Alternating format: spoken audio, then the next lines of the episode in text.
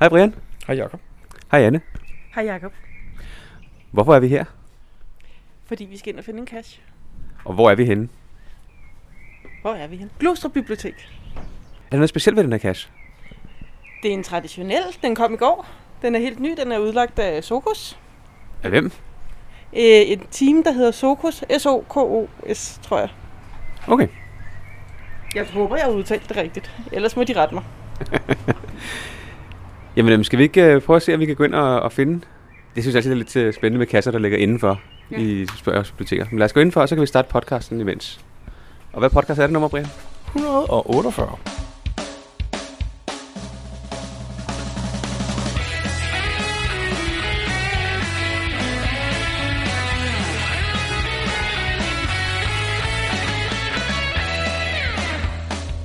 Du lytter til GeoPodcast, din kilde for alt om geocaching på dansk. Husk at besøge vores hjemmeside, www.geopodcast.dk for links og andet godt. Husk at du kan kontakte os via Skype, e-mail og Facebook. Vi vil elske at få feedback fra dig. Jacob, hvordan går det? Det går... Lige nu går det ikke helt så godt. Hvorfor går det ikke godt? Jamen, jeg synes ikke, vi kan finde noget som helst. Men der har også fire sværhedsgrader, så det burde ikke være en pack and grab, jo. Nej, man kan ikke parkere herinde, men vi har jo været... Burde, burde vi ikke have fundet den nu, Anne? Absolut. Nu har vi jo været her i over 5 minutter, så burde vi jo have fundet den. Ej, hvad er klokken? Vi har faktisk været her i hvad, et kvarter. Ja, et kvarter, tror jeg. Vi leder videre. Nå, uden at afsløre for meget. Ja. Jeg synes du om den. Jeg synes, det er rigtig godt. At, øh, jeg synes, det er flot lavet. Var den nem? Nej, absolut ikke. Jeg, jeg, det er bare fordi, at jeg er sådan lidt par for over øh, øh, placeringen. Me, me too. Men, men, men, men udover det, altså nu vil jeg heller ikke sige for meget, og jeg vil ikke afsløre for meget. Jeg synes, den er super fin. Jeg synes, folk skal komme herind og finde den på en regnværsdag. Den vil være rigtig god til sådan en dag. Det, hvad, hvad, hvad, lytter, hvad lytterne ikke ved, det er, at vi har faktisk været her i fire og en halv time nu, jo. Ja. Øh, Jacob, hvad synes du om den? For det første skal vi lige sige, at det, øh, vi starter med at sige, at det er Sokos, der har lavet den. Og det er faktisk Sokos og STRH, der har lavet den. Jeg synes, den er rigtig, rigtig, øh, rigtig godt lavet. Rigtig godt håndværk, det må man sige. Det er virkelig godt. Hvor lang tid tog det også at finde den seriøst? Øhm, 20-25 minutter, vil jeg tro. Cool nok. Skal den have et favoritpoint? Ja, den får et favoritpoint herfra. Det gør den. Hvad med dig? Det er godt nok herfra. Jamen, så giver jeg den også et bytte. GeoPodcast. Dansk GeoPodcast. Nå, nu er vi kommet ud fra biblioteket, og der er, der er jo faktisk en grund til, at vi, øh, at vi har mødtes med, med Anne. Ja, det var for at finde den kasse her, ikke? Og der er faktisk en grund mere. Og øhm, hvorfor er det, Anne? Jamen det er fordi, jeg har fået tildelt et øh, af de her community celebration events, som rigtig mange har fået tildelt. Ja, der ryger hvad, 2.000 om, om måneden eller et eller andet, ja. Ja, det er helt sindssygt mange. Nå, men jeg, øh, jeg synes jo, jeg skulle prøve at se, om jeg kunne lave et eller andet specielt ud af det. Og jeg har fået en idé, der går ud på nu. Øh, sidste år fik vi jo at vide, at GIF-eventet var aflyst. Ikke på grund af corona heldigvis, men på grund af, på grund af jubilæet i år, så der var ikke tid til os at holde et GIF-event. Og så tænkte jeg, at så kunne det jo være sjovt, hvis vi lavede vores eget lille lokale danske filmevent. Nu vil jeg jo ikke kalde det gift, fordi det kommer jo slet ikke op i, i de højder, men et ganske almindeligt lille hyggeligt øh, filmevent. Øh, og til det formål, øh, der kunne jeg jo rigtig godt tænke mig at få nogle videoer sendt ind til mig, så jeg kunne få lavet en, en øh, time lang forestilling, øh, placeret ud af, eller lavet ud af, klippet sammen ud af alle de her videoer. Okay, er der nogle øh, specielle krav til de videoer? Øh, ja, øh, maks 5 minutter lange er egentlig det største og eneste krav, var jeg ved at sige. Selvfølgelig skal kvali- kvaliteten også være i orden. Øh, ikke at det skal være øh, filmkvalitet, men sådan, så man kan vise det på et lærred. Øh, men ellers så er de bare 5 minutter langt, maks. Øh, at det ikke overtræder alle mulige lokale regler, eller regler for, for almen opførsel og racistiske, og hvad vi ellers har, politiske. Øh, budskaber vil jeg også gerne undgå, men ellers så har jeg egentlig ikke nogen regler. Det skal bare være nogle sjove, eller hvis man har et budskab, eller hvis man bare gerne vil have os med på tur, lige synes, at øh, man skal ud og finde en spændende kasse, man godt vil, vil vise turen frem til, men selvfølgelig ikke spoile selve kassen, medmindre man har fået OK fra ejeren til at gøre det. Øhm, men ellers så har jeg egentlig ikke nogen regler eller krav til filmene. Okay. Og øhm, hvad er deadline for, hvornår skal, man, øh, skal den afleveres, de der, øh, eller hvornår skal du senest have øh, de, de endelige videoer? Den 31. september i år vil jeg gerne have dem. Og det er, det, det er fordi, at jeg jo håber på at få lavet det her event i november måned, og så skal jeg jo lige have lidt tid til, for jeg er jo overhovedet ikke teknisk, skal jo siges. Så jeg skal jo også lige have tid til at lære at klippe de her film sammen. Det er et kæmpe projekt, jeg har kastet mig ud i. Øhm, men jeg har jo så fået lov til at låne jeres ekspertise, så I gerne vil hjælpe mig, og det er jeg jo super glad for. Det er rigtigt, ja. Hvad vil du gøre, hvis du får alt for mange film? Vil du så øh, lave en lille jury, der bare udvælger de bedste og viser dem, eller vil du vise alt, hvad du får? Altså som udgangspunkt vil jeg jo helst vise alt, hvad jeg får. Men jeg har også kun x antal tid til det.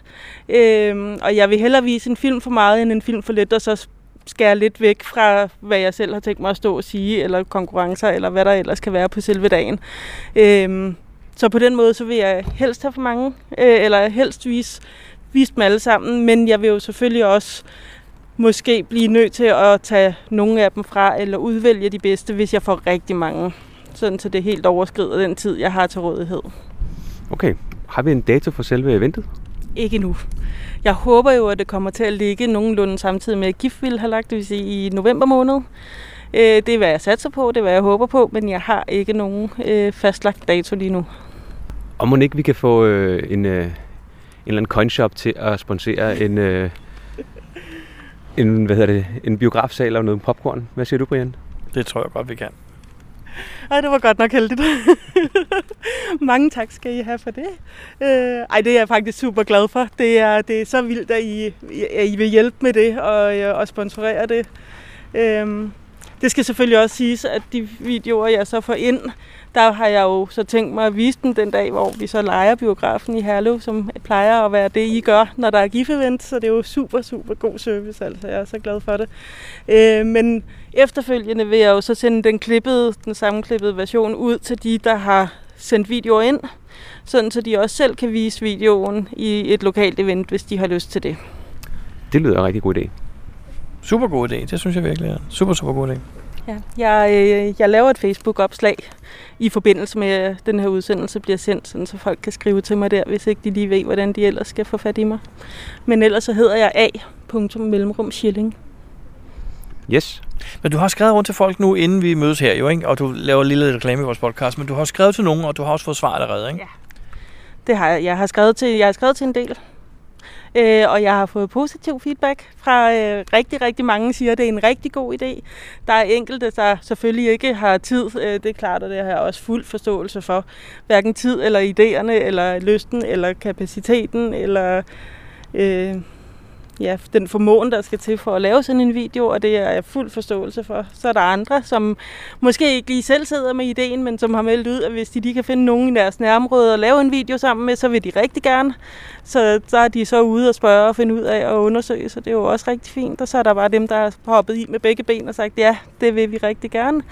Øh, og så vil de selvfølgelig gerne have en tilbagemelding på et tidspunkt om, hvor mange der har meldt tilbage, sådan så de ikke bruger en masse energi på at lave en video, og så det ikke bliver til noget. Undskyld, men der kan jeg også allerede med det samme sige, at nu indtil videre har jeg nok, der har tilkendegivet, at de gerne vil deltage. Øh, jeg kan jo først svare, når deadline er der, hvor mange jeg rent faktisk får ind. Øh, men jeg håber jo, at alle dem, der har sagt det, vil de rigtig gerne, at de også når at komme med deres bud. Fedt. Nu har vi jo set til Gift de seneste par år, at øh, den film, der har vundet, har jo altid været noget med noget humor. Ja. For eksempel ham fra Norge, øh, der forsvandt et par år i træk, ikke? Øhm, eller Finland var det. Finland, ham der, der altid kom til uheld og sådan noget. Øh, tror du, det folk laver her også? Tror du, de prøver at lave noget sjovt, eller tror du, de vil lave noget undervisningsagtigt, eller vil de bare lave noget, noget se min hverdag? Jeg har ingen idé, og det, det, der, altså, det er jo det, jeg synes, der er sjovt, det er, jeg faktisk ikke har nogen idé om, hvad folk de kommer med. Jeg kunne forestille mig, at folk de prøver at lave noget, der er sjovt, fordi øh, jeg tror, det er sådan en menneskelig ting. Man vil egentlig gerne have andre til at grine lidt af det, man laver. Så jeg kunne forestille mig, at det er det, folk de måske se sig satser på, men, men at, at der kommer et supplement med noget alvorligt, eller en fortælling, eller en, altså det hele, det kan bruges, og, øh, og jeg er bare spændt på, hvad der kommer ind. Øh, jeg kan, altså et eksempel er jo Elefant, skrev til mig og sagde, at han ville gerne, men han kunne ikke rigtig, øh, havde ikke rigtig tiden. Og så siger jeg til ham, det var bare at sætte et video op eller optage, når han alligevel spiller en af sine mange sange til de her events. Og så grinede han lidt af mig og sagde, jamen det er jo også rigtigt, og så det håber jeg jo på, at han finder tid til, men det er jo ikke noget, jeg kan garantere. Der er selvfølgelig et GC-nummer, men så, eftersom det ikke er aktivt endnu, ved jeg ikke, om det er relevant at læse det op. Jeg kan selvfølgelig gøre det, sådan, så folk de kan skrive det ned, hvis det er. Det hedder GC8 QAC7. Og det er til uh, Celebration-eventet. Det er det, ja. Så et uh, lokalt GIF en gang uh, til november sandsynligvis i uh, Hallo Bio. Det kan vi nok godt uh, satse på, tror jeg. Vi laver også lidt et link til Annes uh, profil direkte, så folk kan kontakte hende på deres messecenter, ikke? Rigtig god idé, det gør vi. Ja, det er rigtig fint. Tusind tak skal I have. Altså det eneste er bare, hvis nu vi er til november ikke har fået åbnet op, til at vi kan have mere end 100 mennesker samlet, så er der et problem, ikke? Det må vi tage til den tid, tænker jeg. Ja, jeg tænker så, jamen, altså der er to muligheder. Enten må vi se ind i at flytte datoen, øhm, og simpelthen flytte det til, til næste år, hvor corona forhåbentlig er en saga blot. Det kommer nok ikke til at ske. Eller også må jeg, øhm, må jeg undersøge, om der er mulighed for at dele det op i to, eller jeg skal nok finde på en løsning. Øhm, og ellers så må jeg vise videoerne til et almindeligt event efterfølgende, eller et eller andet, øh, foran en computer. Jeg ved det ikke. Vi Det gode er jo, det. salen er jo ret stor, så man kan også lave sådan med, med, med side på hver anden sæde og sådan nogle ting. Men det, det, den, det, den tager vi, når vi, øh, når vi nærmer os, hvis det er et problem. Geopodcast. Dansk Geopodcast.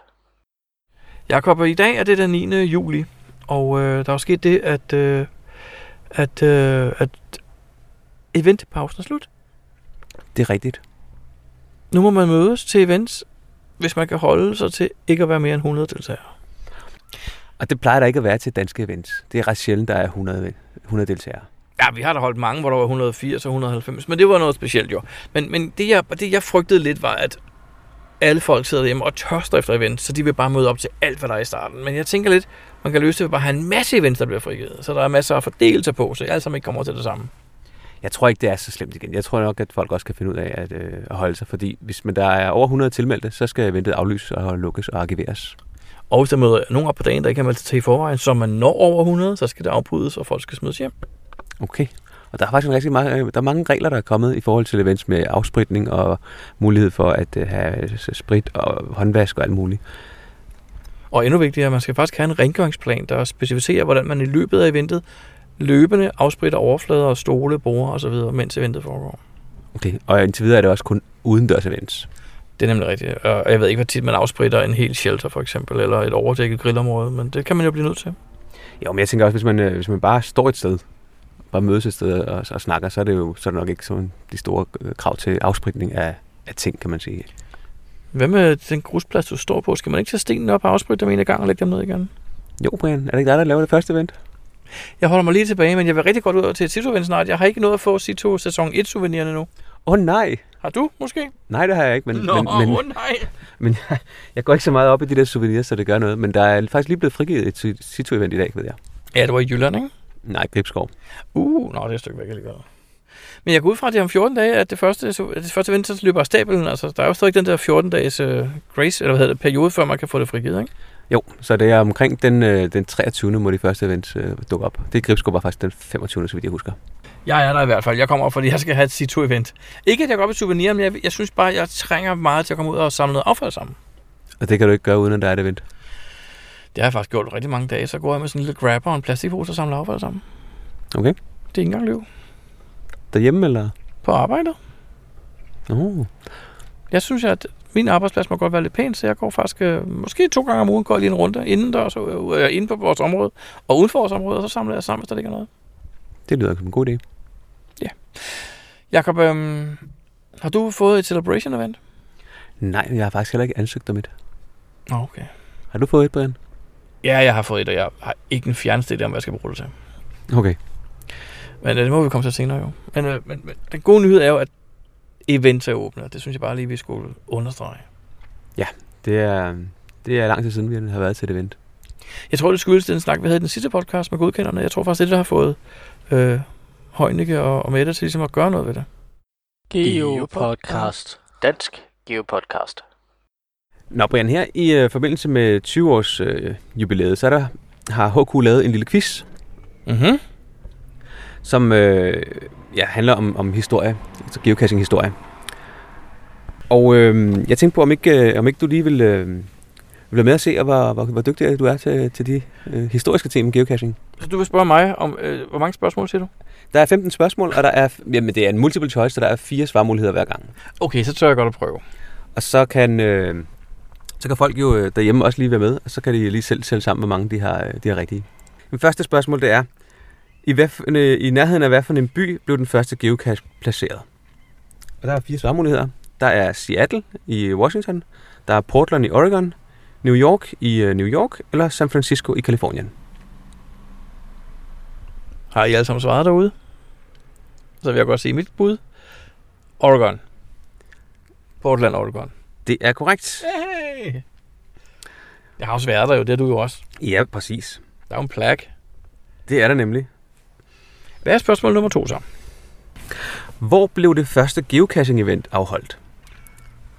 Og der er øh, fire forskellige svarmuligheder, og det er i Seattle, eller Austin, i Newark eller i Chicago. Er det Austin, Texas? Det er Austin, Texas, ja. Så er det det, jeg gætter på. Det er korrekt. Hey! Der står desværre ikke noget om, hvornår det var, det der event. Det var en Geo Woodstock nummer et, var det ikke? Jeg tror ikke, det var så stort igen. Forstår du det? Undskyld, hvad var spørgsmålet? Var det første event eller første mega-event? Første event. Ah, så var det nok ikke Geo Woodstock.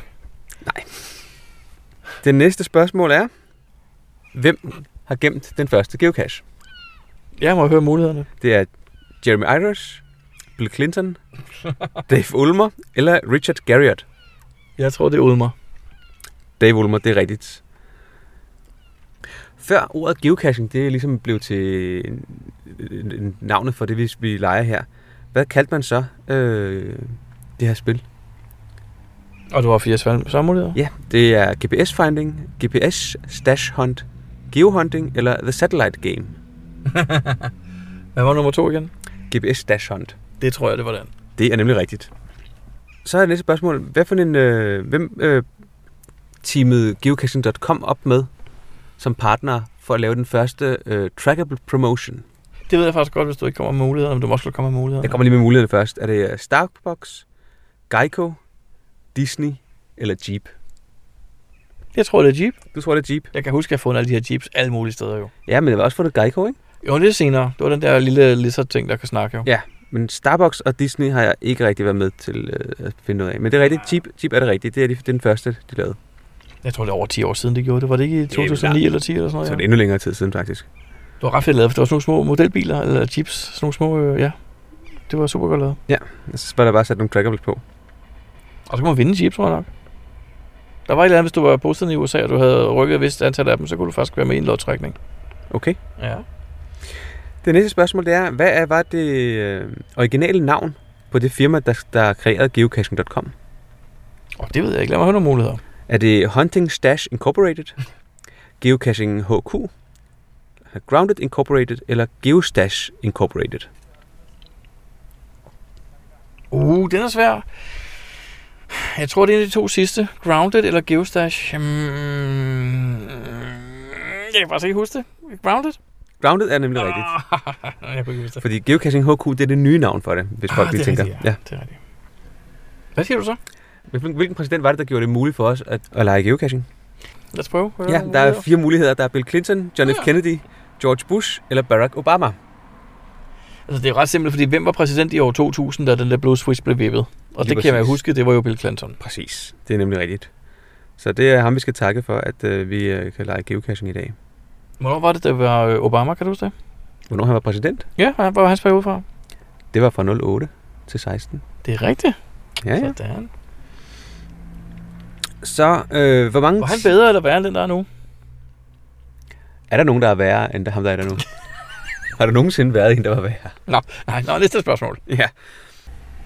Hvor mange t-shirts blev der solgt, så man kunne betale for øh, oprettelsen af geocaching.com websitet? Det er et godt spørgsmål. 5.000. Der er fire muligheder. Okay. Der er øh, 1549, 354, Aha. 144 eller 33. Okay. Mm. Jeg har ingen idé. Hvad skal vi gætte på? 44. Var det en af mulighederne? 144 var Nå, en af mulighederne. Så tager vi 144. Det er rigtigt. Er det rigtigt? Yes. Og det var sådan en t-shirt med en masse farvede øh, firkanter på. Oh, det har vi da set før. Ja. Næsten. Næste spørgsmål det er, hvor mange caches var der listet, dengang geocaching.com blev, øh, gik i luften? Ja, en vel? Eller hvad? Der var 75, 12, 34 eller 178. 178. Der var 75. Okay. Og det er noget med, at de, der var en, der samlede i et Excel-ark til at starte med. Jeg tænker, at når den første gemte, så, så, så var man ikke ude og sige, hey, vi laver en hjemmeside til det her med det samme. Man ventede til der var Men 75. ventede, 75, det var et rigtig godt tal, tænker jeg. Så det, det her, det bliver godt. Og så lavede det en hjemmeside. Og her, 3 millioner senere, der øh, må vi det er nok meget det var en, Det havde været en et ret idé. Excel-ark nu. Ja. Og man alle skulle have adgang til det også, ikke? Det skulle sendes rundt med e-mail. Altså Google Sheet. Åh oh, ja. Mm.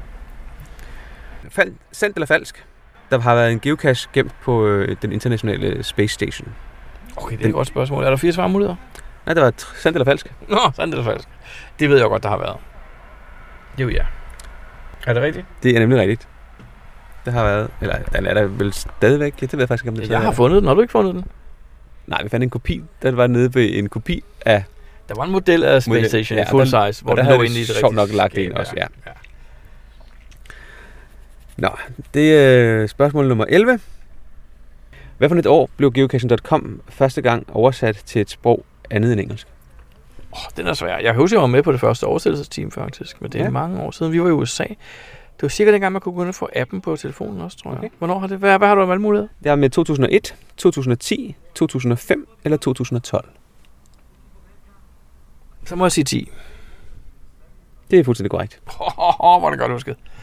For huske, vi var i USA, hvor vi, vi købte appen som nogle af de første danskere. Vi må, var nødt Ja. til at lære en amerikansk konto på, på Play Store for at få lov at købe den Det kan jeg godt huske, ja. Det kan jeg godt huske. Men jeg kan ikke huske, at der var en oversættelsesting i gang. Jeg husker, på samme hotel, der sad jeg også og kiggede på oversættelser, kan jeg bare huske. Ah, okay. Jeg tror, det var samme tur, men nu, vi har haft mere end en jo. Har vi det? Ja, det tror jeg. Hvad for et land var den første Earth Cache gemt i?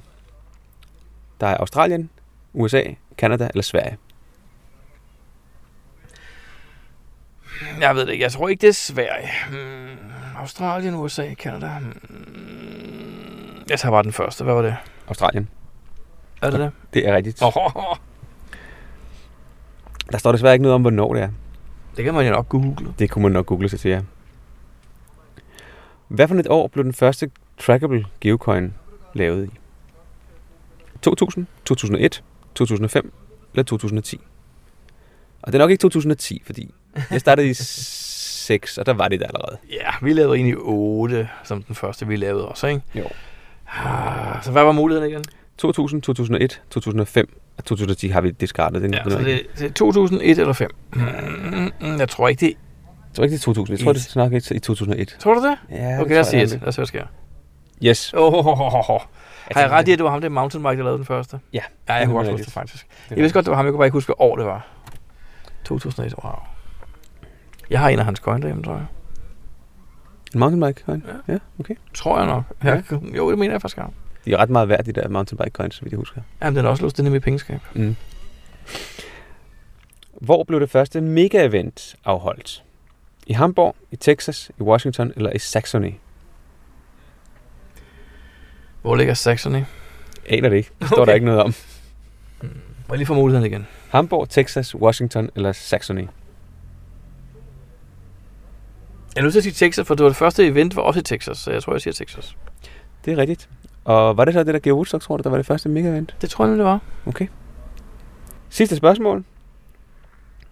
Hvad er navnet på geocaching.coms officielle maskot? Der behøver så ikke komme nogen valgmulighed. Jeg tror, alle kender svaret. Wimpy the Coin. Ja, Search the Frog, Lost the Toad, GPS Frog eller Signal the Frog? Signal the Frog. Ja, den kan man ikke rigtig være i tvivl om. Var det den sidste spørgsmål, Det var så? det sidste spørgsmål. Og hvor mange rigtige fik jeg? Står det der? Nej, det står der ikke. Nå, hvad? Men Jeg det ved, jeg fik godt. en forkert. Jamen, ved så jeg. har du 14 rigtige. Det er okay klaret, ikke? Ja, jo, det er det. Lytter, hvor mange rigtige har I fået? Vi vil godt vide det i vores uh, Facebook-tråd. Ja, Skriv, hvor mange rigtige I fik. Ja. Geopodcast. Dansk Geopodcast. Jakob, øh, hvad ved du? Jeg har fra pålidelig kilde fået at vide, at uh, geocaching de er ved at udvikle en uh, En AR-app. Hvad er det? En adventure reality? At, augmented reality. Der findes jo de der AR-kasser, uh, augmented reality kasser, hvor man så skulle bruge, øh, der var tre eller fire forskellige apps, man kunne bruge til at afspille den på. Ja, det var det, vi prøvede på Fanø, hvor det ikke virkede, ikke? Jo, den ene app, den er, den er væk og borte, og den anden app øh, virker dårligt, og den sidste app havde faktisk ikke rigtig noget med augmented reality at gøre. Stor succes. Så, øh, men, men øh, folk var ret glade for at lave dem, og de var også, altså, der, der var nogle ret fede øh, detaljer i dem, ting man kunne lave i dem. Men øh, for at det ligesom skal komme videre, så skal, så skal man finde enten en samarbejdspartner eller et eller andet. Og øh, så vidt jeg øh, er orienteret, så er de i gang med at lave deres eget, øh, den egen app. En ny app fra HQ. Som, som, øh, som jeg forstår det, ja. Fordi vi har ikke ri- rigtig nok apps fra dem, vel? Nej. Man kan håbe, at de samler det sammen. Nu øh, går der også rygter om, at de så prøver at på en eller anden måde integrere Adventure Labs i den rigtige app, så man ikke behøver at have to apps åbne samtidig for at finde ud af, hvor man, om man kommer til at gå forbi nogle Adventure Labs. Altså, Adventure, det, hvor, hvor svært kan det være integreret? Det er bare at have et menupunkt, der hedder Adventure Labs, midt i den almindelige apps, og så måske også bare få den vist som kortet, samme kort jo. Jamen, jeg tror, det i systemet ligger øh, meget anderledes end almindelige kasser. Jeg tror, det er det, der, der er problemet. Okay. Så, men øh, det arbejdes der på. Men hvad ved du om det der augmented, siger du? Hvad har du, hvad har du hørt? Jeg har læst noget, og så har jeg forespurgt HQ direkte. Og øh, deres kommentar var, at de ikke har nogen kommentarer. Det betyder som at der er noget på vej. Lige præcis. Det var også det, jeg, øh, jeg læste ud fra det svar, at øh, vi har ikke noget på nuværende tidspunkt, vi vil fortælle. Okay, tænkte jeg så. Så jeg tror, jeg er ret sikker på, at der er noget på vej. Spændende nok. Men øh, hvad, hvad, hvad vil sådan en skulle kunne, Brian, for at det blev en succes, tror du? Den skal jo lave augmented reality. Den skal jo lave alt det, som øh, ejendomsmænderne kan finde ud af at lave. Øh, og som, øh, som Pikachu-spillet der kan finde ud af at lave. Ikke? Altså, det kan ikke være så svært. Men, men øh, hvad kunne du tænke dig, hvis man skulle lave en, en fed AR-cache? Hvad, hvad skulle man kunne? Hvad, hvad, hvad for nogle elementer øh, skulle der være i det? Jeg kunne godt lide den, som Rosa Niels har lavet inde på Gammeltorv. Eller hvad hedder det ikke? Hvad hedder det derinde? Hedder det Gråbrødtorv? Kultorvet? Kultorvet. Hvor vi øh, faktisk skulle genkende nogle, nogle elementer fra gadebilledet, som du simpelthen skulle fokusere dit kamera hen imod, og så fik du noget at vide. Ikke? Det synes jeg var super god måde at bruge det. Ja. Der var så bare lige en lille flaw, der gjorde, at vi blev... Vi, at vi... Øhm, man, øh, hvor skal vi nu sige det? Man kunne måske... Der var en genvej. Jamen, der var et problem med, med Android-appen, øh, eller var det iPhone-appen, det kan jeg ikke huske, at, at når man klikkede videre, så fik man det billede, man faktisk skulle finde. Ja, det var godt. Det Så gjorde det lidt det, nemt. øde, det ødelagde lidt... Øh, øh, jeg ved ikke, om de har rettet det, eller om det er en af den apps, der faktisk er blevet lukket ned. Så, men, men den del, plus at jeg har også set øh, nogen, hvor der er en mulighed for, at man faktisk kan få, øh, få video, der ligger sig henover øh, noget. Altså, så kommer en, en video, der, der bliver afspillet, i stedet for kun et billede. Det kunne også være ret cool. Og så skal det være øh, geolokationsbaseret også.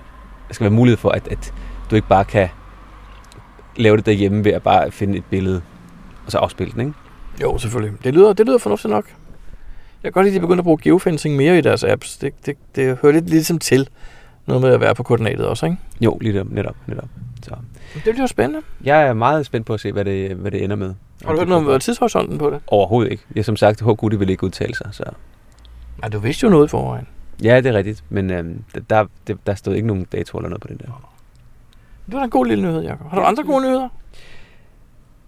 Ja, der er kommet noget, der hedder et øh, Cash Owner Dashboard. Det så jeg faktisk godt. Det udkom her for et par dage siden. Og øhm, Det det er, da, da, jeg så mailen kom, så tænkte jeg, ej, hvor fedt for dem, der har en virtual cache nu. Nu har de lavet et eller andet smart, hvor du lynhurtigt kan tjekke, om den samme ejer, der har logget din virtual, også har sendt dig en mail, for eksempel i Message Center. Hvis de har det, så, så linker det lige op og viser os sådan et, et grønt checkmark. Gør det det? nej, det gør det ikke. Vi tager de billederne på en smart måde, så du lige kan se, om, når nu der er en virtual, om, om de har uploadet et billede. Er der et grønt checkmark, hvis der er en billede på deres log? Nej, det er der ikke. Men den viser faktisk billedet øh, sammen med loggen. Den, øh, dashboardet, når man klikker på det, øh, som den, det første man ser, det er, at der er fire store øh, kasser. Øh, og den ene, det er, hvor, øh, hvor mange kasser du ejer, som øh, har en needs maintenance på sig. Så kan man lige få et overblik. Oh, er der 0 i den, eller er der faktisk to eller tre, eller hvor mange har man det? Det var smart. Det jeg indrømme, det lader jeg faktisk godt mærke til som det første, for den, den lyste op hos mig. Ja, det gør den også hos mig. Jeg har fået en, øh, en needs maintenance her for, øh, for et par dage siden. Den næste kasse, det er, øh, om, der, om der nu har nogle kasser, der er disabled. Det næste, det er, om du har nogle reviewernoter på dine publicerede kasser. Det vil sige øh, sådan en, øh, hvad har du tænkt dig at gøre med den her kasse, eller der er nogle problemer eller et eller andet. Og den sidste, det er, om du har nogle reviewernoter på dine øh, ikke publicerede kasser. Det vil sige noget, hvor du, du måske skal lave noget, fordi, eller en reviewer har sagt, at du skal lige gøre noget ved den her kasse, før den kan blive publiceret, eller på en eller anden måde. Så nu har en kommunikation. Det er de fire store øh, knapper, der lige er til øverst. Og så bagefter så kommer der en liste med, øh, med de seneste logs på dine kasser. Ligesom man hele tiden har kunnet på sin, på sin private side, eller my page der, ikke? der har du kunne se, du kunne vælge, om du vil se dine venners logs, eller aktivitet på din egen kasse, for eksempel. Kunne man vælge aktivitet på sin egne kasser? Ja, det har jeg min stående til, nemlig. Eller er det kun din egen aktivitet? Nej, nej, aktivitet på egen kasser, det har jeg min øh, skrådstræk mig side stående til. Ah, okay. Jamen, det er så det, det samme. De har de bare vist på en lidt anden måde. De har, øh, øh, de har lidt flere informationer, synes jeg. Netop fordi de har, øh, de, de har redesignet den måde, loggen bliver vist på. Ja, du ser lidt af loggen, ikke? Man ser faktisk øh, det hele af loggen. Og så ser man også... Nej, ja, den er, den er komprimeret lidt, så, så hvis den er for lang, så får du sådan en more-knap, du kan trykke på. Og så åbner den sig op. Plus at du så samtidig også ser billederne, hvilket er rigtig, rigtig rart. Hvor, hvor svært vil det være at, at, at lave en lille funktion, der, der tjekker, om den bruger har sendt dig en message i Message Center cirka samme dag, som loggen er lagt? Kan man ikke gøre det rent datamæssigt? Vil man ikke kunne det? Jo, det vil man, men, men spørgsmålet er, om, om det er for besværligt, fordi der er for mange, for mange usikkerheder i det. Fordi... Nå, man skal jo bare sige, uh, denne bruger har sendt dig et, et, et message, og her er linket til den. Det kunne man sagtens gøre, ja. Og hvis der ikke var et link, så har han ikke sendt dig noget overhovedet, så er det jo meget nemt faktisk at tjekke. Ja, det er rigtigt. Altså, det er jo ikke verdens værste ting at sætte op, tror jeg. Sværeste ting at sætte op. Altså, if this user sender mail, then... Jamen, det har du ret i. Helt, øh, helt sikkert. Hvorfor? Det må, du får lov at, at, få lov at give den. Du får ideen af mig, og så kan du prøve at forestå den til Groundspeak, og så får du måske et års gratis medlemskab. Ah, det kan da godt være. Men det gør du vel i forvejen som godkender, ikke? Jeg har jo ikke godkender, Brian. Det har vi allerede snakket om, jo. Har vi snakket om det før? det tror jeg, vi har snakket om nu. Jakob, øh, men det lyder sgu da godt med det der. Har du, har du lavet den som default, at når du går ind på Groundspeak nu, så er det den side, du havner på? Det har jeg ikke ændret endnu i hvert fald. Det øh, kunne man godt øh, måske overveje. Der er lige nogle, der er nogle andre øh, links, man har ude i venstre side. Øh, her er der for eksempel en, en, en tæller. Du viser, øh, hvornår du startede med, altså hvornår har du været cash ejer fra, i stedet for at du har været medlem fra. Jeg har jo været medlem siden 2006, og her der står der cash owner siden 2007. Jeg lavede min første i 7. Så står der, hvor mange øh, fundede logs du har på alle dine kasser til sammen, og hvor mange favoritpoint du har på alle dine kasser til sammen. Og så har den en tæller, der tæller, hvor mange øh, publicerede kasser du har, hvor mange upublicerede du har, og hvor mange arkiverede du har. Og så er der lidt sjovt, fordi øh, når man tæller dem sammen, så passer det ikke sammen med de total heights, der står øh, længere nede. Nej, de upublicerede skal vi ikke tælle med. Nej, men, men selvom man lægger de andre sammen, så passer det så stadigvæk ikke. Super. Så der er et eller andet med, med tælleren, der ikke er sådan helt rigtigt. Men det bliver nok rettet på et tidspunkt. Og til sidst så er der så øh, nogle forskellige, øh, links til, øh, hvordan man øh, gemmer en cache, og til øh, nogle forskellige øh, hjælpesider. Det lyder fornuftigt. Og det er faktisk sådan, at øh, den tæller, de der, øh, hvor der står i venstre side, hvor mange øh, publicerede kasser du har, dem kan du faktisk klikke på, og så får du vist en liste over dine publicerede kasser. Og det er lidt smart lavet. Nu gør den ikke lige på min telefon, men derhjemme, der viser den faktisk en masse informationer om, øh, om kassen, hvornår den sidste har været fundet, hvornår den sidste er udlagt, hvor mange DNF'er den har på den, og øh, de sidste tre øh, lokninger med en lille ikon, om det er en fundet, en ikke fundet, eller needs maintenance osv. Lidt ligesom vi, vi har i Kazak. Okay, smart. Så det kan man få vist på alle sine, sine kasser, og så kan man vælge, om det skal være dine publicerede, eller dine ikke publicerede, eller dine arkiverede kasser. Så jeg må sige, det er en, øh, det er en ret god feature, de har fået lavet. Det lyder som et meget godt værktøj, men man, man nemt kan få et overblik over, hvordan det så til, ikke? Ja, lige præcis. Så man, og specielt de der fire kasser, hvor man hurtigt kan se, oh, der, der er nogen, øh, hvor der er needs maintenance på den. Øhm, specielt hvis man har mange, altså hvis man har 100 kasser eller mere, så er det, så er det kan jeg godt for, kunne jeg forestille mig, at det er lidt svært at have et overblik en gang imellem. Ja. Geopodcast. Dansk Geopodcast. Jakob, en ting, vi aldrig har snakket om i vores podcast, så vidt jeg husker, og vi har alligevel lavet 147 podcasts før det her, det er, at man øh, kan øh, adoptere. Ja, hvad tænker du, man kan adoptere? Kasser, eller hvad? Nå, jeg tænkte på at adoptere en kæreste eller sådan noget. Nej. øh, kasser selvfølgelig. Så vidt jeg ved, er det faktisk alt, hvad der har et GC-nummer, man kan adoptere nu. Altså kasser, events, mysterier, traditionelle, multier. Dog ikke grandfathered. Og øh, de her meget specielle ting, som en, øh, en, øh, en øh, hvad de hedder, øh, Virtual Reward? virtual reward, det vil sige lige præcis. Ja. Alt andet kan du faktisk adoptere. Jeg har engang adopteret et event. Det har vi også prøvet at gøre- sammen jo. Det er rigtigt, ja. Da vi lige pludselig skulle noget andet. Og hvor- hvordan, Hvad, hvad skal man bruge det til? Jamen, ja, hvad, hvad skal man bruge en, øh, en adoption til? Men altså, hvis du, øh, hvis du har for eksempel, lad os bare tage en cash. Du ikke kan, øh, du kan ikke vedligeholde den mere. Så øh, kan du vælge at sige, jamen enten lukker jeg den, eller så, øh, hvis man synes, at den faktisk øh, er så god, at den fortjener at leve videre, at så kan man adoptere den til en anden. Så man simpelthen overfører ejerskabet af cashen til en anden person. Men man skal vel kun bortadoptere den, hvis den er noget værd, ikke? Det synes jeg jo, fordi hvis den ikke er noget spændende, så er det måske bare fint, at den bare bliver lukket ned, og så er der plads til noget nyt. Lige præcis. Frigive kassen. Pladsen til noget andet, ikke? Jo, præcis. Hvordan gør man det? Det er faktisk ikke så svært. Du, øh, der er en side, hvor man siger, øh, hvor man skråster et eller andet adopt, og så skriver du simpelthen GC-nummer på en cache. Og det kan både være en af dine egne kasser. Du kan faktisk også skrive det på, øh, på andre, andre kasser. Hvis du gør det, og den ikke er blevet udløjet til, adop- til adoption, så, øh, så skriver den, ah, den er, den, er ikke, den er ikke klar til adoptering, den her. Men hvis du vil udløje en af dine, så, så øh, skriver du GC-nummeret, og så skriver du simpelthen, hvem den skal øh, adopteres til. Og hvem hvem den nye ejer bliver? Ja, lige præcis. Og så får vedkommende en, øh, en mail, og som øh, der forklarer, at man så skal, jeg kan ikke huske, hvad man skal, man skal gå ind og, og klikke på et link, eller og ind og acceptere. Så man skal selvfølgelig også lige acceptere, at man, at man gerne vil have den også, jo. Nu sagde du, det var en eller anden side, der hedder skrådstræk adopt, men jeg, jeg, jeg fandt faktisk ud af i dag, at hvis man googler geocaching og ordet adopt bagefter, så kommer man direkte ind på den. Okay, fedt. Men Jacob, øhm, der, jeg ved også, der er sådan lidt en uskreven regel, men den var faktisk skrevet ned, der hvor jeg kiggede, at øh, der hvor der står, hvem der ejer kassen, der er det faktisk meget øh, god stil at skrive, øh, at nu ejes den så af Elmbæk, men eller den er lavet af Pik for eksempel, men nu ejes den af Elmbæk, altså så man ligesom giver en lille smule øh, credit til ham, der har opfundet det hele og lavet det hele. Ja, det er nok en rigtig god idé. Øh, man kan jo selv vælge, hvad der skal stå op i, i, øh, i den tekst, øh, hvor der står, hvem der ejer kassen. Altså linket, det kan man ikke. Den linker altid til den der PT ejer øh, kassen. Men teksten, der står, der kan man skrive, for eksempel Elbæk hvis der er der har lavet den, og så jeg har adopteret den, så kan jeg så skrive adopted by Pigt. Så har du stadigvæk øh, credit for det, i hvert fald ved dit navn. Ja, for der sker ikke andet med beskrivelsen. Jo. Det hele forbliver, som det var. Beskrivelse og eventuelle billeder og logs og trackables og historikken og alt muligt forbliver, som det var. Ja, der kommer en eller to logs, hvor der står, at den er, været, at den er blevet transfereret, tror jeg nok. Det er rigtigt, ja. Øhm, Men der er ikke noget, der forsvinder. nej, det forsvinder ikke. Man kan vælge at slette den, hvis man ikke vil have den, loggen. Men, men ellers så, øh, så er det det eneste, man, der, der sker. Bør man så, når man... Øh, hvis, jeg, hvis jeg øh, fik en af en kasse fra dig, øh, du var træt af at have den, der hed øh, tilbage til 80'erne for eksempel, og jeg adopterer den fra dig, skal jeg så gå ind og slette alle de logs på dem, der har været der, så vi ligesom starter forfra? Det tror jeg, at der er nogen, der vil blive rigtig, rigtig øh, ked af. Nå, så det er, ikke, det er ikke det, man gør? nej, det tror jeg er en dårlig idé. Det er ligesom, øh, så skulle man bare have lavet en ny cash, jo. Nå, okay. Men øh, har du brugt det meget? Nej, det har jeg faktisk ikke. Jeg har, øh, har adopteret øh, en af dine kasser faktisk engang, øh, som jeg stadig har. Og det er rigtigt, det var den, der hed, hvor længe vil du? Lige præcis. Men så har jeg brugt det i forbindelse med, at vi havde engang for lang tid siden øh, en Matador-serie. Åh oh, ja, det er rigtigt.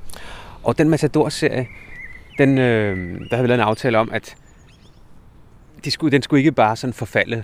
Sådan, så når folk blev trætte af dem, så, øh, så vi skulle ligesom aftale, at nu var vi ved at være trætte af, så skulle vi lukke dem alle sammen på én gang. Og, øh, og hvis det var, at der var en, der var træt af det før alle de andre, så skulle man prøve at bortadoptere dem til nogle andre. Og der var det lige præcis, der skete, at der var nogen, der ville, der ikke, der ikke kunne øh, have den mere, og så bortadopterede den til en anden, og på et tidspunkt så overtog jeg så ejerskabet af en af dem, som jeg ikke havde, for at holde den kørende, indtil vi blev enige om at, at lukke det ned. Jeg tror, jeg havde den en, en måned eller to. Så det ligesom alle sammen var, var, var muligt at finde. Men der var jo også lidt øh, en eller anden ting med, at man skulle finde alt sammen, og så kunne man finde en bonus og sådan noget, ikke? Lige præcis, der var en bonus til den. Øhm, jeg kan ikke huske, var det start, der var bonusen, eller slutmål, eller et eller andet, jeg kan ikke huske det. det var Mål, formentlig. Ja, det var i forbindelse med, med hele Matador-konceptet, ikke? Spillet. Ja. Men vidste du faktisk, at man også kan adoptere trackables? Ja, det ved jeg godt, fordi jeg fik jeg faktisk på et tidspunkt købt en masse trackables. Øh, en, der var lidt træt af at have så mange, og så købte jeg dem. Og så skulle jeg adoptere med ham, men så gik det i hatterbriller. Jeg fik aldrig gjort det. Det virkede simpelthen ikke. Øh, det gik aldrig igennem. Men så jeg smed dem i en pose og lå det i vindueskarmen i et år, så prøvede jeg igen, og så kunne jeg faktisk godt lige pludselig. Ah, men det måske, at hvis, øh, hvis han ikke havde sagt, at de skal bortadopteres endnu. Jeg havde faktisk fået hans password, for han var så meget ude af lejen, så jeg fik hans password. Okay, ja, så ved jeg ikke, hvorfor. Og jeg kunne simpelthen ikke få det til at fungere. Måske fordi du var frem, samme IP-nummer, det ved jeg ikke. Nej, det burde det ikke være, det vel? ikke være, nej. Men anyway, jeg kunne simpelthen ikke få det til at spille i starten, og så gik det, jeg tror, det gik et år, men nu har jeg så fået gjort det. Det andet der, du har faktisk set min navntag, det officielle navntag, jeg har. Ja. Hello my name is, tror jeg, der Ja. står. Det fik jeg på den måde. Og jeg har været inde og, simpelthen at skifte om til, at nu er det mig, der ejer det. Ja. Det var så ikke, øh, han havde aktiveret det, men der var aldrig nogen, der havde logget det eller, discovered det, så det var meget nemt. Ja, okay. Ja, fordi det kan være lidt mærkeligt, hvis man så lige på sin navnetag. At, Ja, han havde rigtig mange mønter, der var aktiveret, men faktisk ikke discovered eller noget som helst med dem. så det var på den måde, ja, så er det nemt. Man kan faktisk også øh, adoptere en cache, der ikke er frigivet nu. Kan man det? Ja, det kan man faktisk godt. Ikke hvis det er en speciel speciel, vel? Ikke en af de der, øh, hvad er det, de hedder, en virtual reward eller Celebration event. celebration events. Dem kan man ikke bortadoptere. Jeg har prøvet. Okay, Det, du det. det, det, det, det siger den nej til. Men en almindelig øh, cache, hvis du har forberedt den, det kunne for eksempel være, at øh, du er god til øh, at, at lave designet på cachen. Så kan du lave hjemme, eller hvad hedder sådan øh, så videre, og gøre det klar. Og så kan du adoptere den til, til den, der skal eje cachen, hvis man laver den sammen for eksempel. Eller, Og jeg ser en mulighed for at lave en ny, ny business der. Sælge? Sælge kasbeskrivelser simpelthen. Det, det er muligt. Man kan jo få en robot til at sidde og, og, og høste GC-numrene, indtil man får nogle rigtig gode numre, for eksempel. Jo. Ja, det er rigtigt. Ligesom nogle eventejere nogle gange har gjort, har jeg set, ikke? Ja, ja. Nå. Det er en mulighed. i hvert Det er faktisk meget sjovt. Hvorfor, hvorfor tror du, man kan det? Er det, hvis man laver noget parløb på en eller anden måde? Ja, det kunne være, øh, det kunne være en af grundene, tror jeg. Øhm, jeg har da også brugt det, fordi jeg skulle, vi skulle have frigivet en cache, som skulle være i et andet profil. Og der fik jeg øh, først hentet den i min egen, og så gad jeg ikke lukke den ned af den og lave den i den nye, så kunne jeg bare transfer den. Så derfor jeg, og det kan man godt, selvom den ikke er blevet publiceret nu. Det er faktisk smart. Jeg tror ikke, man kan med en arkiveret cache dog. Men jeg har ikke prøvet. Det vil ikke rigtig give mening. Nej, for den kan ikke, den kan ikke unarkiveres jo sådan umiddelbart mere, vel? Nej, det kan den ikke, men jeg ved faktisk ikke, om man måske kan bortadoptere en arkiveret cache. Hmm. Må ikke. Man kan fjerne det, der ligger på ens profil, man ikke er stolt af. Det kan man lægge over på sådan en reserveprofil. ja, den, det der, den der, den der, det der event, det, det var et fiasko. Den vil jeg ikke, det vil jeg kendes ved. Lige præcis. Hvad koster det egentlig at lave en adoption, ved du det? Ja, det koster selvfølgelig nogle penge. Det, nej, det gør jeg ikke. Det er selvfølgelig gratis. Man skal bare selv lave arbejdet. Ja, men altså, øh, den der skal, der skal afgive den, skal øh, simpelthen bare tage GC-nummeret ind, og så navnet på den, der skal øh, have den. Og så er vedkommende faktisk færdig. Så er det den modtagende, der så skal godkende, at man vil have den. Mere er der faktisk ikke i det. Har du nogen idé om, hvor mange gange det sker her i Danmark, for eksempel? Altså, er der mange adoptioner? Er der mange, der giver kasser eller tager imod kasser? Har du nogen, nogen idé om det? Det aner jeg intet om. Nu tænker jeg her for nylig, vi mistede jo Snowman, øh, der boede her i Glostrup også. Øh, og jeg ved, at han havde nogle kasser, der var meget gode indimellem, jo. Og jeg hørte om, at der var nogen, der gerne ville overtage nogle af dem. Men øh, det, er så, det rejser nemlig det næste spørgsmål, det er, hvad så med at adoptere kasser fra en person, der er død? Kan man bare det, Brian? Det kan du normalt ikke, men nu ved jeg, i det her tilfælde, der var Snowmans bror faktisk inde og havde hans password, så han havde snakket med nogen, der gerne der, der ville have dem og sådan noget. Så de, de fandt ud af en løsning på det, men jeg ved ikke, om der er vist noget med godkenderne, kan gå ind og gøre noget, ikke? Åh, oh, men det tror jeg, nej, det må det faktisk ikke. Altså, de god, nej, godkenderne er kan jo i princippet øh, øh, rigtig mange ting. Men det er faktisk en form for ejendom, jo. En kasse er faktisk en ejendom. Lige præcis. Så det er, det er boet, der, der, der lige pludselig har kasserne, og så man så skal få til at gøre noget. Og det var også det, der skete i Snowmans. Der var det jo boet, altså hans bror, der ligesom gik ind og sagde, det er fint, nu der, øh, kan vi øh, adoptere dem til dem, der skal have den. Men ellers så, øh, så kan man ikke gøre noget. Man, cash, hvad hedder, cash community kan jo prøve at holde cashen i live ved at sørge for at servicere den osv. Men man har ikke mulighed for at øh, fjerne øh, logs eller fjerne need maintenance logs og sådan nogle ting. Det kan man ikke. Altså man har set flere kasser, der har levet rigtig længe, men, øhm, men det er på lånt tid, fordi man kan ikke, man kan ikke gå ind og ændre øh, kassebeskrivelsen eller opdatere koordinater nogen som helst ting. Det forsvæver mig, at der var en eller anden måde, man kunne, øh, man kunne få Groundspeak til at gøre noget. Øhm, men det, det gør jeg til fejl. De, laver de undtagelser for den regel der? Det tror jeg ikke. Fordi problemet er jo, at det er jo ikke, det, det, er jo ikke, det, det er jo ikke dem, der ejer tingene jo. Det er den enkelte ejer, der, der ejer kassen. Og den kan de ikke bare øh, overtage. Men øh, der er faktisk, øh, jeg vil ikke sige den undtagelse, der er, men de har, de har lavet øh, en mulighed for, at øh, de helt gamle kasser, Jeg ved ikke, hvor, hvor gamle kasserne skal være, men man har lavet en mulighed for, at hvis du ejer en af de rigtig, rigtig gamle kasser, så kan du lave et slags testamente. Et kastetestamente? Øhm, jeg kan heller ikke helt huske, hvordan det nu var, men det var noget med, at man kan simpelthen vælge at sige, hvad skal der ske med den kasse, hvis, øh, hvis jeg dør? Det er hvis noget med jeg de ikke er der 113 ældste, eller sådan noget de lavede et eller andet på, ikke? Ja, det passer meget godt. De gik faktisk rundt ned i Faxe. Øh, Sten Kalkbrud, da vi snakkede om det, Ja. kan jeg huske. Ja, lige præcis. Så det, den er, det ligger nok i en gammel podcast, man kan... Men de havde fået at vide direkte, dem der ejede de 113 ældste kasser, der var det 130 eller sådan noget, de havde fået en besked om, at nu havde de mulighed for at lave et kastetestamente Ja. på den cash. Og det er fordi, man gerne vil kunne bevare de gamle kasser. Øhm, fordi de er lidt specielle. Det vil sige, der kan man faktisk øh, angive, hvem der skal have lov at adoptere den måske, eller, kunne eller at den bare er op for adoption. Jamen, jeg tror, at i, i tilfælde af, at man dør, så kan vedkommende, eller øh, til alle, eller hvordan man nu definerer, kan få lov at adoptere den, eller man kan vælge at sige, den skal nedlægges. Det kan jeg også godt forestille mig, man kan sige. Jamen, den, den skal bare ikke leve efter, jeg også øh, er gået bort. Så Men de fleste vil måske nok, altså hvis, hvis det er en god kasse, eller en gammel kasse, vil man også gerne bevare den, tænker jeg ikke. Altså om ikke andet, så har du noget, folk kan huske dig på. historisk værdi af en eller anden slags. Det er jo typisk, det, der er jo mange, der går efter de gamle kasser netop derfor, fordi de her gamle kasser. Ja. Øh, typisk er det ikke noget specielt, kan man sige, som, som, som kasser. Det er jo, det er jo først senere, der er kommet øh, de der meget, meget specielle kasser. De, de er jo først kommet senere. Så. Cool. Der er også en anden undtagelse. Labkasser. Dem kan man altså heller ikke. Nej, okay. De har nemlig heller ikke noget GC-nummer jo, kan man sige. Nej, det, det er jo rigtigt. De- De, de- de, ligger de også i ligger- en speciel app og det der. Ja, lige præcis. Så dem, dem de kan heller ikke øh, overføres. Det står der også. Det, det, du, du får jo labkassen. Det er ikke øh, på samme måde som en virtuel. Får du jo også en virtuel. Ja, det er ikke noget, man selv opfinder og dermed ejer på samme måde, åbenbart. Nej, du kan i hvert fald ikke flytte den. Nej. Så det var lidt om adoption af kasser. Geopodcast. Dansk Geopodcast. Brian, kan du huske i sidste, eller var det forrige podcast, hvor vi fik øh, nogle øh, lydfiler fra en, øh, en sindssyg person, der ville øh, finde 50 multier på en dag? Hun startede med at ville finde 20, ikke? Og da hun kom hjem, så var det kun 19, hun skulle lokke. Og så lavede hun det om og, ville, og gik i gang med de 50, og vi, vi fik aldrig afslutningen på det projekt, jo. Nej, men der er faktisk øh, dumpet et par filer ind nu. Jeg glæder mig til at høre, hvad Henriette har været ude at lave. Hej, Dansk Geopodcast. Så er jeg afsted på mit Project Insanity. 6 kilometers in 39 minutes 26 seconds. Ja, det er godt med dig. Lap pace 6 minutes Into Rondo 54 seconds per kilometer. Jeg til at se, hvor meget jeg cykler og hvor meget jeg løber. Lige nu er jeg på vej op ad en virkelig, virkelig stejl skrant i Rebild Bakker. Efter en cash af Pia Frode. Den hedder Rebild Porten. Den var lige der. Den har været her for et par dage siden. Oh, der er det store hammer. Og spottet kasserne. Yes. Der er mange fine sager. En brandbil og et armbånd og et par 3D-briller.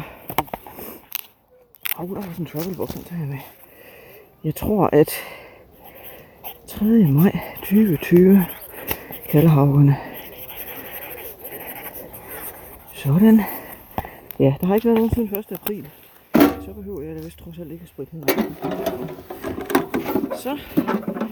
Ja, det er rigtig godt, man lige har været. Ellers så kan det sgu ikke lade sig gøre det her. Det kan jeg ikke i hvert fald. Det har jeg vist sagt mange gange efterhånden. Men det er nok fordi, jeg i virkeligheden er bange for, at der er nogen, der kommer og siger, ah, sådan noget pjat, Henriette. Vi tager der bare 20 multis, 50 multier på en dag, uden at have fundet dem i forvejen. Du snyder. Ja, det kan man godt kalde det. Men øh, det er så sådan, jeg har valgt at gøre det. Og det er stadigvæk en øh, ordentlig mundfuld. Det var min cash nummer 21. Klokken er øh, kvart i 11. Jeg kommer afsted lige lidt over 6 i morges. Og da jeg havde kørt øh, 10 minutter, så opdagede jeg, at jeg glemte min cykelnøgle. Og jeg tænkte, ej, jeg må hellere lige vende om og hente den, så jeg kan låse min cykel, og så jeg kan låse den op igen. Så ikke der er nogen, der kommer i tanke om at nuppe den fra mig. Det er ikke fordi, jeg har brugt cyklen så meget, men øh, lige her i Rebild Bakker, der var tre kasser, hvor jeg skulle gå temmelig langt. Det har nok, ville nok have været op på 5 km, og det synes jeg egentlig ikke, jeg havde tid til. Og ellers så har jeg løbet til alle kasserne. Alt gang foregår i løb i dag. Øh, så jeg tror da, jeg sover godt i nat. Nu er jeg kommet ned ad bakken igen. Der står min cykel. Låst. Og jeg har heldigvis nøglen i lommen. Slut for nu. Hej igen. Så er det kaldehavgerne for sidste gang. Klokken er nu 5 minutter over syv om aftenen, og jeg har fundet og logget min multikasse nummer 53. Og nu gider jeg ikke mere. Jeg har kun én løsning mere i kartoteket, og det er en kasse, der ligger, øh, jeg har fortalt om den i et tidligere klip, den hedder The Flying Stone, og den ligger langt, langt, langt ud af en skovvej. Og den sorterede jeg simpelthen fra i morges, fordi jeg tænkte, den ville jeg ikke bruge tid på. Øhm, men øhm, på den anden side, så er det også rart at være på den sikre side af de 50. Sådan at hvis nu der var gået koks i regnskabet, så havde jeg lidt at tage af. Øh, jeg har fundet det hele. Der var en enkelt, jeg lige prøvede kræfter med, som øhm, jeg ikke havde kigget på før. Øh, og den fandt jeg heller ikke. Det brugte ikke ret meget tid på at bestemme mig for, at jeg bare skulle videre. Det har været en fantastisk tur. Øh, og øh, hvis jeg nu kommer hjem og finder ud af, at der findes en challenge med 55 cash på døgn, så er der ikke noget at gøre ved det. For jeg gør ikke det her igen. Det sagde jeg jo også sidst med de 20, som viste sig at være 19. Men øh, det gør jeg ikke. Det har været rigtig sjovt. Det har været et gigantisk arbejde. Øh, selve kasserne har været, og det er ikke for at fornærme øh, kasseejerne, har jo ikke været noget sådan særligt. Øh, de har været gode, men der, jeg har ikke set noget nyt. Øh, til gengæld så har det været gamle kasser, og det der har været sjovt har været, at i rigtig mange af dem har det været øh, originale logbøger, og det er faktisk lidt hyggeligt at lukke sådan en logbog op, og så står der helt tilbage til 2007 eller 9 eller 11 eller sådan noget. Det, det synes jeg faktisk er helt skægt. Så på den måde har det haft sin, øh, ja, sin charme. Men jeg har ikke set sådan gemmemetoder eller udregninger, som har været sådan noget, der har fejret benene væk under mig. Øh, det har været et kæmpe arbejde, og, øh, og jeg synes egentlig lidt, det er synd, fordi det ødelægger oplevelsen ved hver enkelt cache. Øhm, øhm, og de her fem dage, jeg har været afsted for research, har jeg heller ikke helt kunne nyde og geocache på samme måde, som jeg ellers ville have gjort det. Så det skal jeg lige huske mig selv på, fordi jeg har tidligere sagt, at jeg gør aldrig sådan noget med noget bestemt i et døgn og sætter en eller anden rekord. Øh, og på den måde er det også meget godt, at de nye regler for challenge cacher siger, at man ikke må lave challenge cacher, der handler om en præstation inden for 24 timer. Øh, derfor kan man jo stadigvæk gå efter de gamle challenge-kasser, der, øh, der har de, øh, hvad skal man sige, øh, krav. Øh, men, og jeg synes også, det har været skægt, og jeg har jo selv valgt det her, men, men jeg tror, der kommer til at gå et stykke tid, inden jeg skal lave sådan en, en gigantisk præstation igen. Nu vil jeg bare ud og finde nogle helt almindelige øh, traditionelle, eller en enkelt multi eller to, øhm, og nyde naturen og solskinnet, og, øhm, og tage mig god tid. Og øh, så går jeg hjem og sætter GPS'en i computeren her om et par timer, og så håber jeg, at jeg har talt rigtigt. Øhm, ja, det var det. Jo, jeg vil lige slutte af med at sige, at den sidste cache, jeg har fundet, den, øh, det, det er faktisk også måske den bedste i virkeligheden. Den, den, hedder, den hedder Remisen, og den ligger i, øh, ja, midt inde i Aalborg, en gammel en gammel remise. Øhm, og der er sådan lidt Olsenbanden-agtig hoved. Jeg kan rigtig godt lide Olsenbanden, og i, i en af Olsenbanden-filmene, der, øh, der øh, det er den, der hedder Olsenbanden på sporet. Der suser de rundt i øh, forskellige tog. Øh, og det kommer jeg til at tænke på, fordi det er også sådan et lidt øde sted, sådan lidt, øh, lidt Lost Place-agtigt, øh, midt inde i byen, øh, langt, langt, langt ude af en grusvej. Dukker der sådan et spøjst sted op her opgaven var nem, meget, meget nem, og stort set ikke til at tage fejl af. Så det kan den faktisk også godt få et favoritpoint for. Og så kan den få et favoritpoint for at vise stedet frem her også. Øhm, ja, det var det. Så øhm, nu kan jeg booste mit øh, GeoCV med 53 fundne multi og mere. Og øh, det har jeg så gjort på ja, 12 timer. Så tak fordi I lyttede med, og tak for en fantastisk podcast, som jeg er sikker på, der er rigtig mange, der lytter til. Brian, selvom du kun tror, at det er mig og Michael og Lotte, der lytter. Hej hej. Tillykke til Henriette med de 53 fundne multier. Men altså, hun gjorde det på 12 timer. Hvis hun nu havde startet ved midnat, så kunne hun jo faktisk have fundet 100. Jeg forstår ikke, hun er så doven. Hun må lige prøve at stramme sig lidt an, og så gøre det bedre næste gang. Vi må finde en multi, øh, eller en, en, vi må finde en challenge 100 på et døgn, og så må vi prøve at se, om ikke vi kan presse hende lidt. Jeg tænkt mig at køre og placere en ret tæt på hendes hus en challenge-kast, der ligger lige ud for en dør. 100 multier på et døgn. Så kan hun jo se, hvordan hun kan ignorere den. Sådan. Men skal vi ikke også slutte podcasten af nu? Det synes jeg var en god idé. Det var nummer 148, tror jeg nok.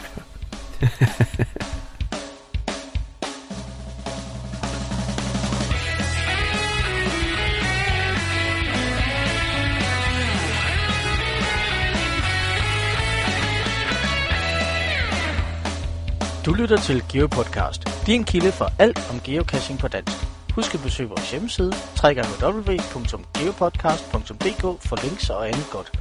Husk at du kan kontakte os via Skype, e-mail og Facebook. Vi vil elske at få feedback fra dig.